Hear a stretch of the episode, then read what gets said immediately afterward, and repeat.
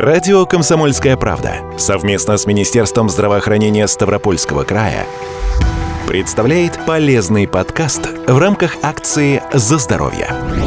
Первые упоминания о нарушениях работы щитовидной железы относятся к Древнему Китаю и Древней Индии, а первое точное описание болезни было сделано только в эпоху Возрождения и даже отображалось на полотнах великих мастеров. И только в середине 20 века ученые получили информацию о признаках болезни щитовидной железы, способах лечения и профилактики. От работы этого органа во многом зависят умственные способности человека, вес, сон, аппетит, прочность костей, работа внутренних органов, физическая активность активность, а также половое развитие, состояние кожи и волос, способность выносить и родить здорового ребенка. В 2008 году в календаре появился Всемирный день щитовидной железы – 25 мая. Его учредила Европейская тиреоидологическая ассоциация. Проблемы со щитовидной железой встречаются достаточно часто. Именно поэтому на нее решили обратить столь пристальное внимание, а еще потому, что заболевание можно предотвратить. Но для этого нужно достаточно знать, например, для чего этот орган необходим нашему организму. Рассказывает врач-эндокринолог Ставропольской краевой клинической больницы Эльвира Сафарова. Щитовидная железа выполняет много функций. Помимо того, что она выполняет гормональную функцию, это ее основная как бы роль, она также влияет на репродуктивную систему, на сердечно-сосудистую систему, да, на костно-мышечную систему, ну и, в принципе, на общие обмены веществ в организме. Поэтому часто заболевания щитовидной железы маскируются под другие заболевания, и пациент в последнюю очередь приходит к врачу-эндокринологу после того, как уже обойдет всех остальных врачей и не найдет на самом деле причину. Проблемы со щитовидной железой у каждого человека проявляются по-разному. У одних возникают проблемы с сердцем, у других – с кишечником. Больные ходят по профильным специалистам, но лечение не помогает, поскольку причина не устранена. А к эндокринологу попадают в последнюю очередь, когда развилось уже какое-то заболевание. Причем пациентами оказываются и взрослые, и дети. Заболеть может любой, как дети, как взрослые люди. Это не зависит ни от пола, ни от возраста. Часто это группа рисков. Это дети до двух лет, подростки, это беременные женщины и э, взрослые люди, то есть это уже старческого возраста люди. Йод – это элемент, который содержится главным образом в морской воде и морепродуктах. И чем дальше регион располагается от моря, чем сильнее закрыто пространство, например, горами или небоскребами, тем чаще развивается нехватка йода у жителей. Всю огромную работу по управлению нашим обменом веществ выполняют гормоны, которые щитовидная железа синтезирует из поступающего в организм йода. Стоит гормональному равновесию нарушиться, как начинаются проблемы. Есть главный гормон щитовидной железы – это тироксин. Его основная функция – это захватывать йод. То есть нет йода, развивается йододефицит, что впоследствии может приводить уже к заболеванию. Помимо этого, гормональные какие-то сбои, кроме самой щитовидной железы, у нас есть еще гормон центральный, да, это тиреотропный гормон, который вырабатывается гипофизом. Они друг другу противоположны, то есть у них идет обратная связь. Если у нас не хватает йода в организме, то у нас, соответственно, низкий тироксин, и компенсаторно наш э, головной мозг посылает импульсы, тем самым повышая уровень тиреотропного гормона. Это приводит к дефициту гормонов, то есть развивается уже заболевание.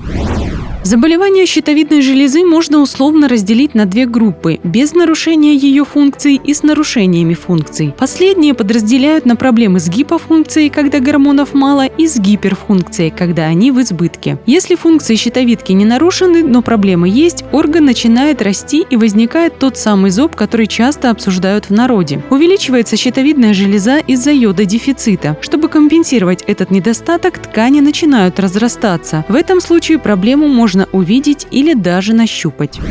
Вообще щитовидная железа, она самый крупный орган да, эндокринной системы, она находится на передней поверхности шеи, практически под кожей. То есть, э, в принципе, сам пациент может нащупать и проверить, да, увеличена она или нет. Вообще щитовидная железа, ну, хотелось бы по ее строению тоже сказать, она имеет две доли и перешейк. То есть по форме она напоминает бабочку. Поэтому угу. как бы символом, в принципе, можно сказать, является бабочка. По поводу того, если вдруг сам пациент увидел какое-то увеличение щитовидной железы, или чаще всего бывает, что ему кто-то сказал, что да, вот у, у тебя вот там шея как-то больше стала в объеме, то в принципе это все видно визуально, да, но опять же э, визуально это становится видно только тогда, когда уже начинает развиваться какое-то заболевание. В норме ее не видно.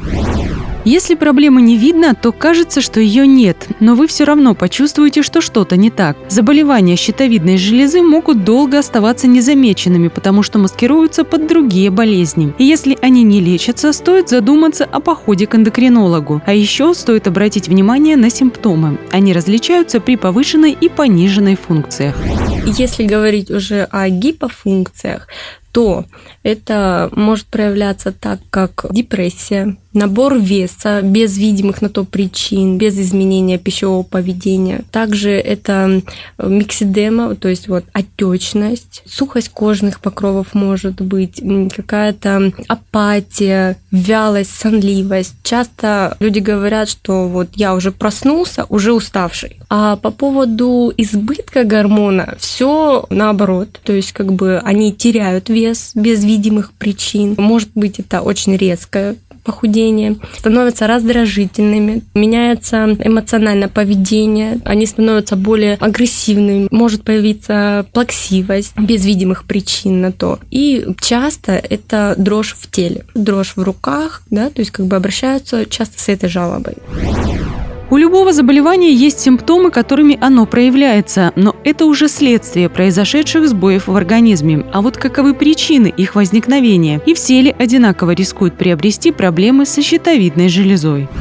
Причин вообще может быть много но основная из них все-таки это генетические, да, обусловленные заболевания.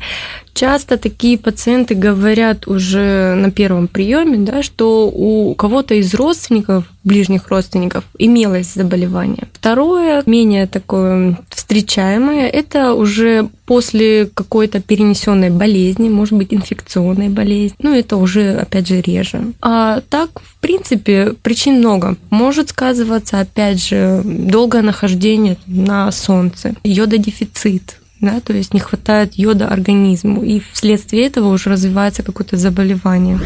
Во второй половине жизни женщины страдают заболеваниями щитовидной железы в 10-15 раз чаще, чем мужчины. Это связано с гормональными изменениями, которые происходят в организме каждой женщины постоянно или в определенный период жизни, такие как критические дни, менопауза и беременности. Беременные – это очень особая группа людей. Они отвечают помимо своего организма за также развивающийся организм, и поэтому они всегда находятся в группе риска каких-либо заболеваний. Заболевания щитовидной железы часто встречаются, поэтому для этого, для профилактики всех этих болезней, беременным необходимо во время беременности, во время кормления уже после родов а, принимать препараты йода. Опять же, если у них изначально уже нет каких-то заболеваний щитовидной железы, то есть изначально нужно обследоваться у врача. А помимо того, что беременная отвечает за свой организм, очень важно, чтобы йод поступал ребенку развивающемуся, да, потому что это очень важный микроэлемент, который отвечает за работу всех, в принципе, процессов в организме, и на фоне его отсутствия может развиваться очень такое сложное заболевание, которое, к счастью, очень редко встречается в настоящее время, это кретинизм. То есть как бы часто об этом говорили, и, слава богу, это все уже прошло, потому что есть уже меры профилактики, да. Это все, опять же, вследствие дефицита йода, недостатка йода и отсутствия компенсации. Заболевание щитовидной железы принято лечить консервативными методами. Врач индивидуально подбирает медикаменты и дозировку в зависимости от того, какое заболевание диагностировано. Реже приходится прибегать к оперативному вмешательству, если не помогают препараты. Есть выход и для пациентов, которым хирургия необходима, но они от операции отказываются. Для них применяют радиоактивный йод, но такое лечение доступно всего в нескольких крупных клиниках страны. А самый простой способ решения проблемы – это профилактика. Можно и нужно постараться сделать все возможное, чтобы не заболеть. Бороться с этим нужно на этапе до болезни, то есть это у нас идет профилактика. Опять же, профилактика йододефицита.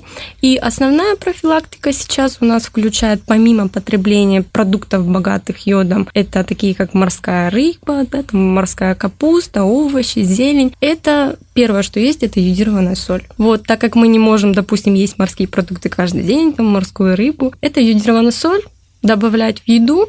Сейчас она делается в таких технологиях, что йод не исчезает.